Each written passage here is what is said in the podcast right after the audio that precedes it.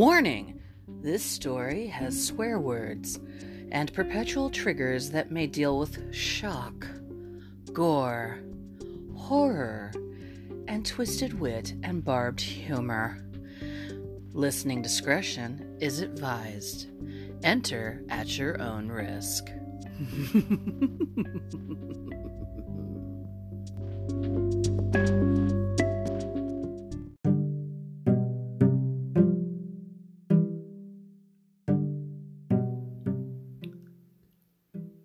Welcome to Grimpenmire. Population 13,000. Illinois. Balmy, foggy, humid, with a touch of woe. It's March now. This is Drake Darling's story.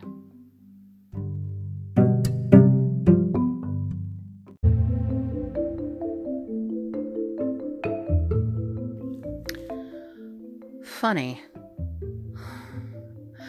I don't remember packing this suitcase. It has my name on it, though. Heavy. A small trunk like looking thing. Actually, looks like one of those locker boxes that you would see at a college dorm or a military barracks. Hideous bright green, too. Mm, isn't that her favorite color? I thought. Well, who knows, right? I got so drunk last night when I was packing, who can remember what luggage was packed? Hell, I don't remember even how I got on the blasted train, let alone remember packing anything. But something sets me off with that trunk. That damned bright green trunk. Something that made me uneasy, almost unnerved. That was when I heard a loud backfire on the back of a rusty blue pickup truck. I looked at my pocket watch. Hmm. 9:30 at night. My Aunt Rita is probably asleep in her own home, sick as ever, feigning illness. Draped across her chaise lounge like Camille, pondering another mint julep. Fun. She should have been from the South, not Illinois. So here I guess I will sit with my luggage on a night with the fog rolling in. All the trains are gone, all the people are gone, no one else here. Great. Just some old guy in a rusty blue pickup truck staring at me. Hmm. As I reached for my cell phone to see if I could find a taxi service, the old man jumped out of his truck and started taking my luggage. Hmm, hello. Um, I found out a few minutes later, after I was taken aback, the mind does do things like that. I was in myself the rusty blue pickup truck on a trip to my home. I was now in the presence of a Mr. Jerry Olson. For the most part, Mr. Jerry Olson, he's the town storyteller. The truck's name is Old Blue, Jerry figured that with my Aunt Rita being asleep, that if he didn't pick me up tonight, his wife Myrtle would so, as he eloquently put it, have his hide out on a clothesline by morning. Thank you, Myrtle. I asked him to please drop me off at the Darling estate, and I would see to my Aunt Rita in the morning. Jerry Olson, under much duress, agreed to drive me to the estate. He was suggesting the hotel for the evening. They knew I was coming. Yeah, but against even his better wishes, he kept saying that the house, especially in the evening time, is, well, a lot to take in. Especially at night. But no matter. Off we were bounding and leaping in Jerry Olson's rusty steed to my family home. Home. Family. Hmm. Has a nice ring to it, doesn't it?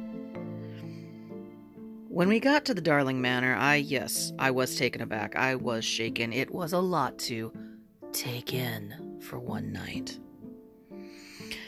I always thought that when you get older, that images from your past tend to shrink. You know, like your parents get smaller and your homes get bigger, you know, or they get smaller you get bigger, whatever.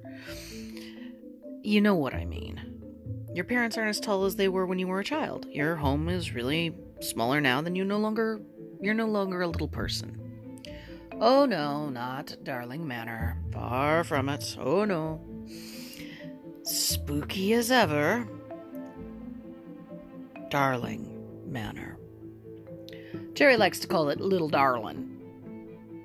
It's in the section of Old Settlers Row. It's one of the oldest houses in the town. Is it a house or a manor? We can never really quite put a finger on it. What's the difference either way?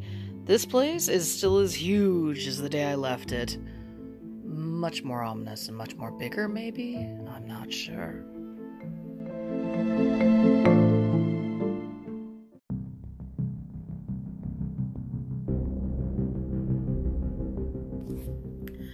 Ah, yes, Darling Manor. Looks even bigger than my house in Malibu.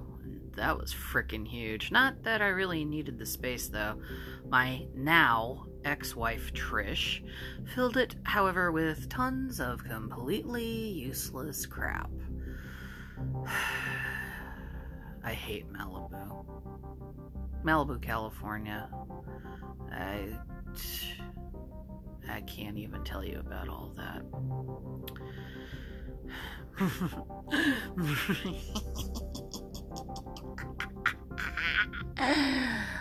Aren't you glad you're rid of that twat once and for all, Drakey baby? That useless bitch won't ever darken your doorstep anymore. No way, no how. um, where did that thought come from?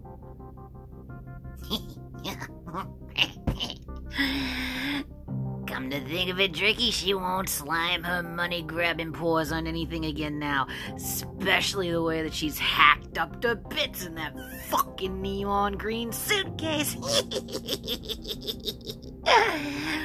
Whoa. Pull yourself together, Drake. There is absolutely nothing in that trunk. Nothing.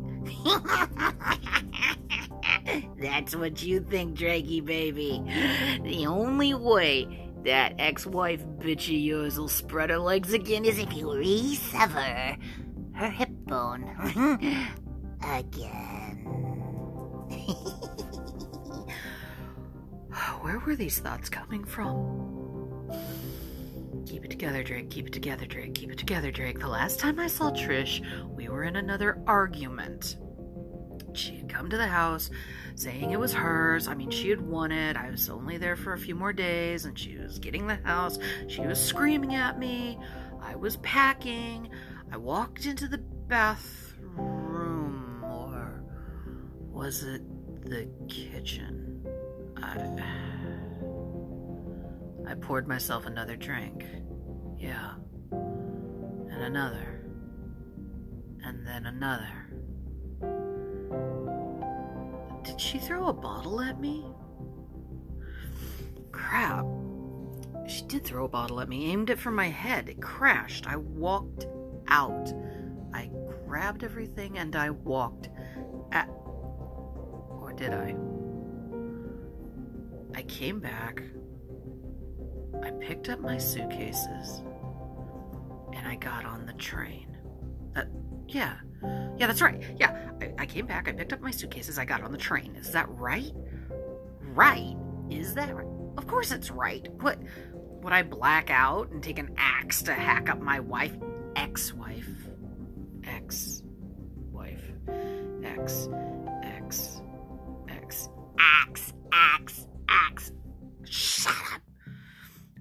How did I know that it was an axe? Oh god. Oh, sweet Jesus. Jesus ain't got nothing to do with it, Drakey babe. Shut up. Shh. What is going on in my head? Jerry Olson walked into the house dragging the trunk. That damned bright green baby puke color trunk. He dragged the trunk behind him up the steps. Clunk. Clunk. Clunk. I distinctly thought I heard a very eerie, oozy sound from that trunk. Something like liquid that's not liquid. Something more squishy. Oh god. Squishy and sinister. Devious, if you want to call it that. Nothing devious about it, Drakey baby. You hacked up your wife in the in the bitch and threw her in the luggage compartment. She bitch got thrown in the luggage. It's simple as that. Just that simple. God, I hope blood comes out of the lining. shut up. Shut up. Shut up. I did not kill my wife, ex wife. Shit.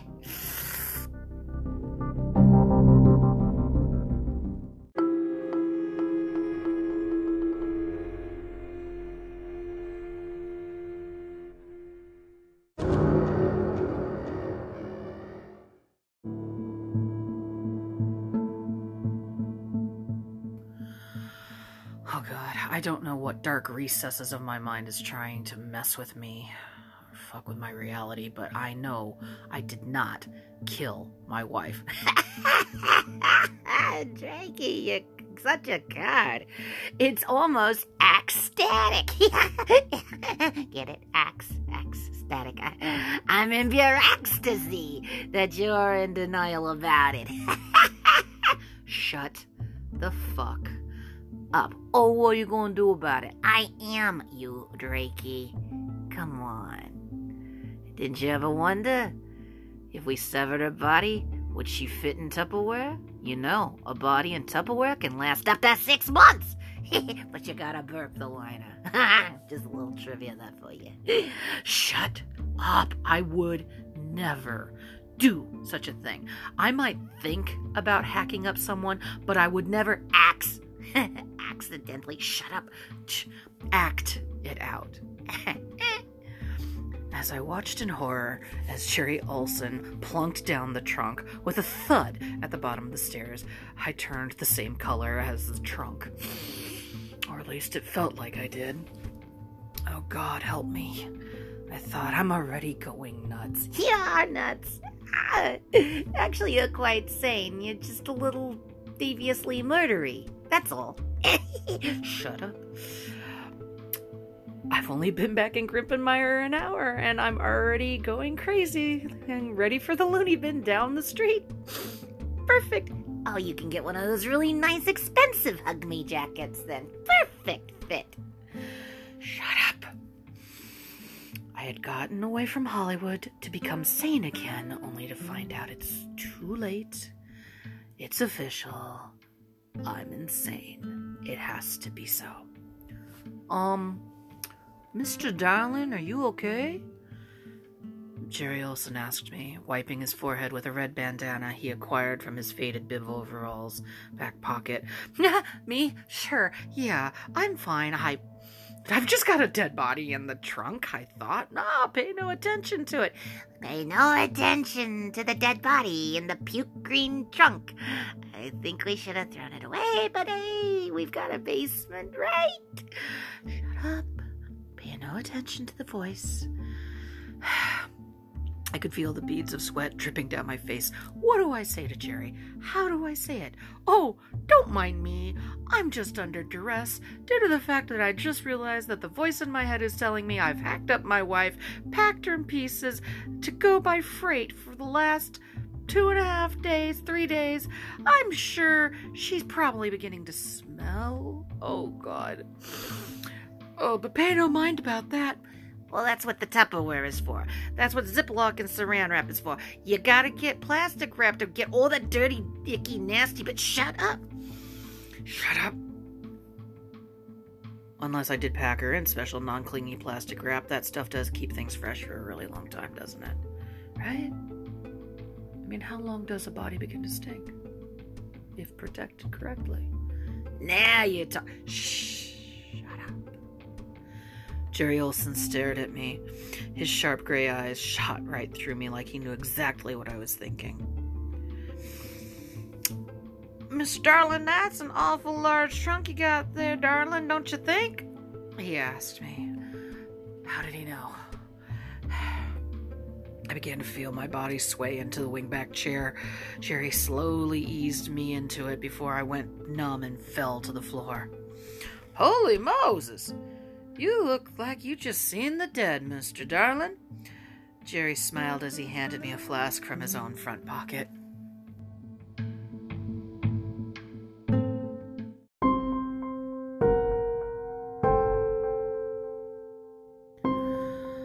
I drank down the aged whiskey from the flask, never taking my eyes off the trunk. Jerry retrieved his flask and petted me on the shoulder like I was a puppy. Alcohol does weird things to people, don't you think, Mr. Drake? I didn't really hear Jerry at the time. By this point, I was considering where to hide the trunk. Did I have a backyard? No, that's been done to death. Basement? No. Yeah, the basement. Shut up. Attic? Ew, no, not that. Shut up. Maybe I could just leave her in that ugly trunk forever. After all, it would serve her right. She looked horrid and green. Maybe I could just leave it under the stairs. No one would know. Right? Right. just then, Jerry walked over to the trunk and dragged it right up to me by the fireplace. Put the trunk down and sat down on it. No, don't do that! Yeah, Jerry, go right ahead. Cop a swat on the dead broad. It'll be fabulous. Shut up. Jerry continued talking while cleaning his flask. You know, Mr. Drake, sometimes alcohol is demons. That's why they call it demon alcohol, you know, because it brings out the worst in all of us. Makes us believe in the weirdest of things.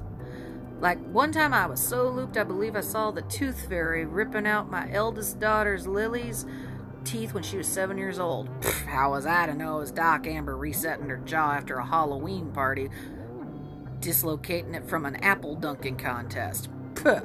I was so looped. I literally grabbed a bucket of water and poured it all over Doc Amber because I thought she was a witch from one of those movies. Well, she didn't melt and she's still with us. Thank the gods. And my daughter's now in college, so it's a win.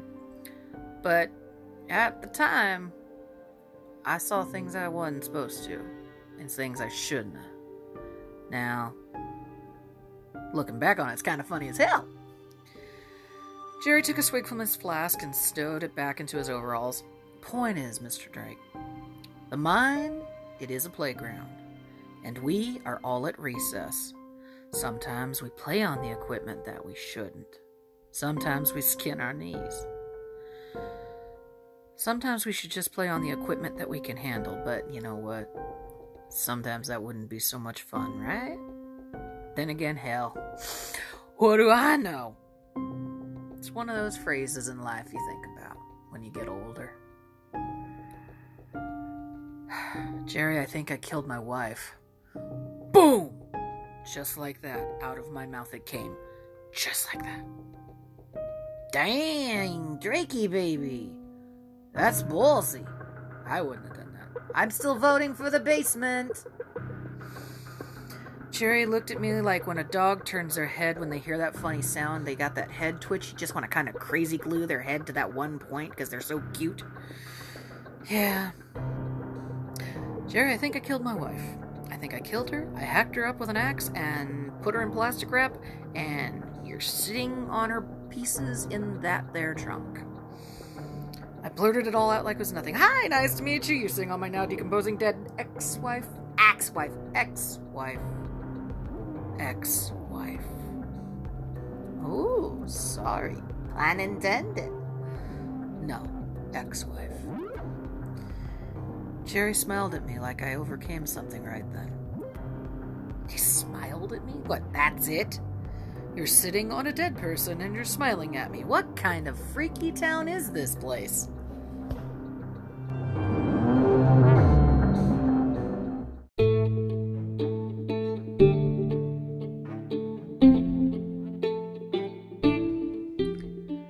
And for one quiet moment, everything became still. A very heavy quiet. Jerry just shook his head and yet still smiling at me. I- I'm sorry, Mr. Drake. I don't believe that, was his reply. You see, I know the killing kind, and, well, quite frankly, you ain't it. How would you know that? I asked him. Without any warning, Jerry Olson jumped off the trunk and flipped open the latch. Just poof!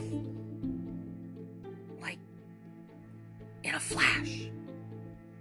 No! Don't! I screamed and shut my eyes. He swung open the trunk lid. I could hear it creak and go thud. I turned away from possibly looking at Trisha's mangled body. You. No.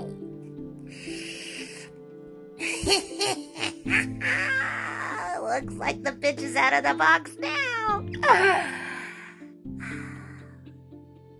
wow, was Jerry's reply. He seemed so nonchalant about it. Wow? Wow, she must have been a real looker from what I can see of her. Oh god, it's worse than I thought. Drake, boy, did you ever do a job on her? no, no, no, no, no, no, no, no, no, no, no, no, no, no, no, no, no, no, oh, no, no, no, no, no, no. Wow, I sure hope she ain't gonna miss all of this here stuff. Beg pardon? Of course, I mean, half of it looks all chopped up, so I don't think she's gonna be able to wear it all again. The hell is he talking about?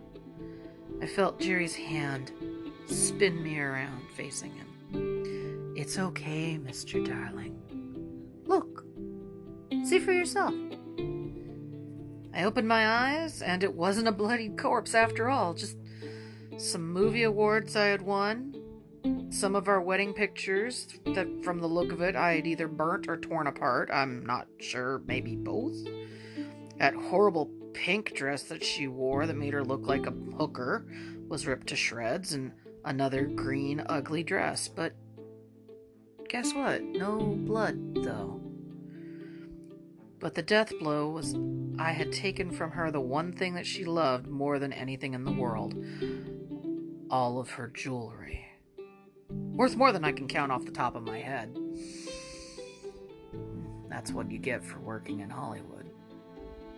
It looked like I had hacked up all of our pictures together the last few years.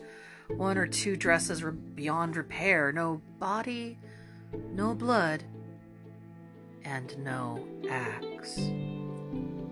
Just the fractured memories and remnants of a dead marriage. Ex Well, after we lit a fire in the fireplace, Jerry stayed with me as I threw the rest of the pictures into the fire. After the last picture burned to a cinder, Jerry grabbed his coat, smiled, and started for the front door. It must have been an hour before sunrise, and I could see the faint rim of sunrise glowing purple on the horizon. I thanked Jerry, and you know, he did say something funny to me. Drake, darling, you are just like your father. Too vivid an imagination, especially on nights like this. Demon alcohol, it messes with your head. Remember, it's just a playground. And just remember that when the weather changes, that sometimes in this town, the mind, well, hell, the town itself, it sometimes plays tricks upon you. Just remember that, and you'll be just fine. Just fine. As he jumped into his blue pickup truck, I asked him, Well, what, what sort of tricks does the town. And boom, there went the tailpipe to the truck, and he started old blue and smiled. Ha ha! Depends on the person mostly, but I think you'll be okay. It's a good little town, actually. But the thing is, it's what you make of it that counts. Just before Jerry drove off, he stopped his truck as I was about to shut the front door for a full morning of passing out. Oh, and Drake? Yeah, Jerry. Welcome to Grimpenmire. I received a text in the morning from my illustrious ex wife about how I had destroyed her wardrobe. Wow. Welcome to Grimpenmire. I haven't heard that voice again in a long time. But you know what? I guess that's what demon alcohol does to you. So, again, I think I'll make a home here in Grimpenmire, Illinois. What do you think? Do you have voices talk to you when you drink? When you're pushed to the edge? What do the voices tell you to do?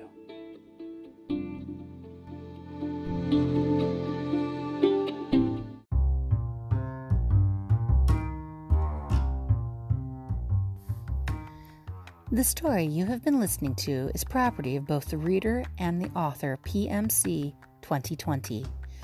Copying or reuse must be done with the permission of the author.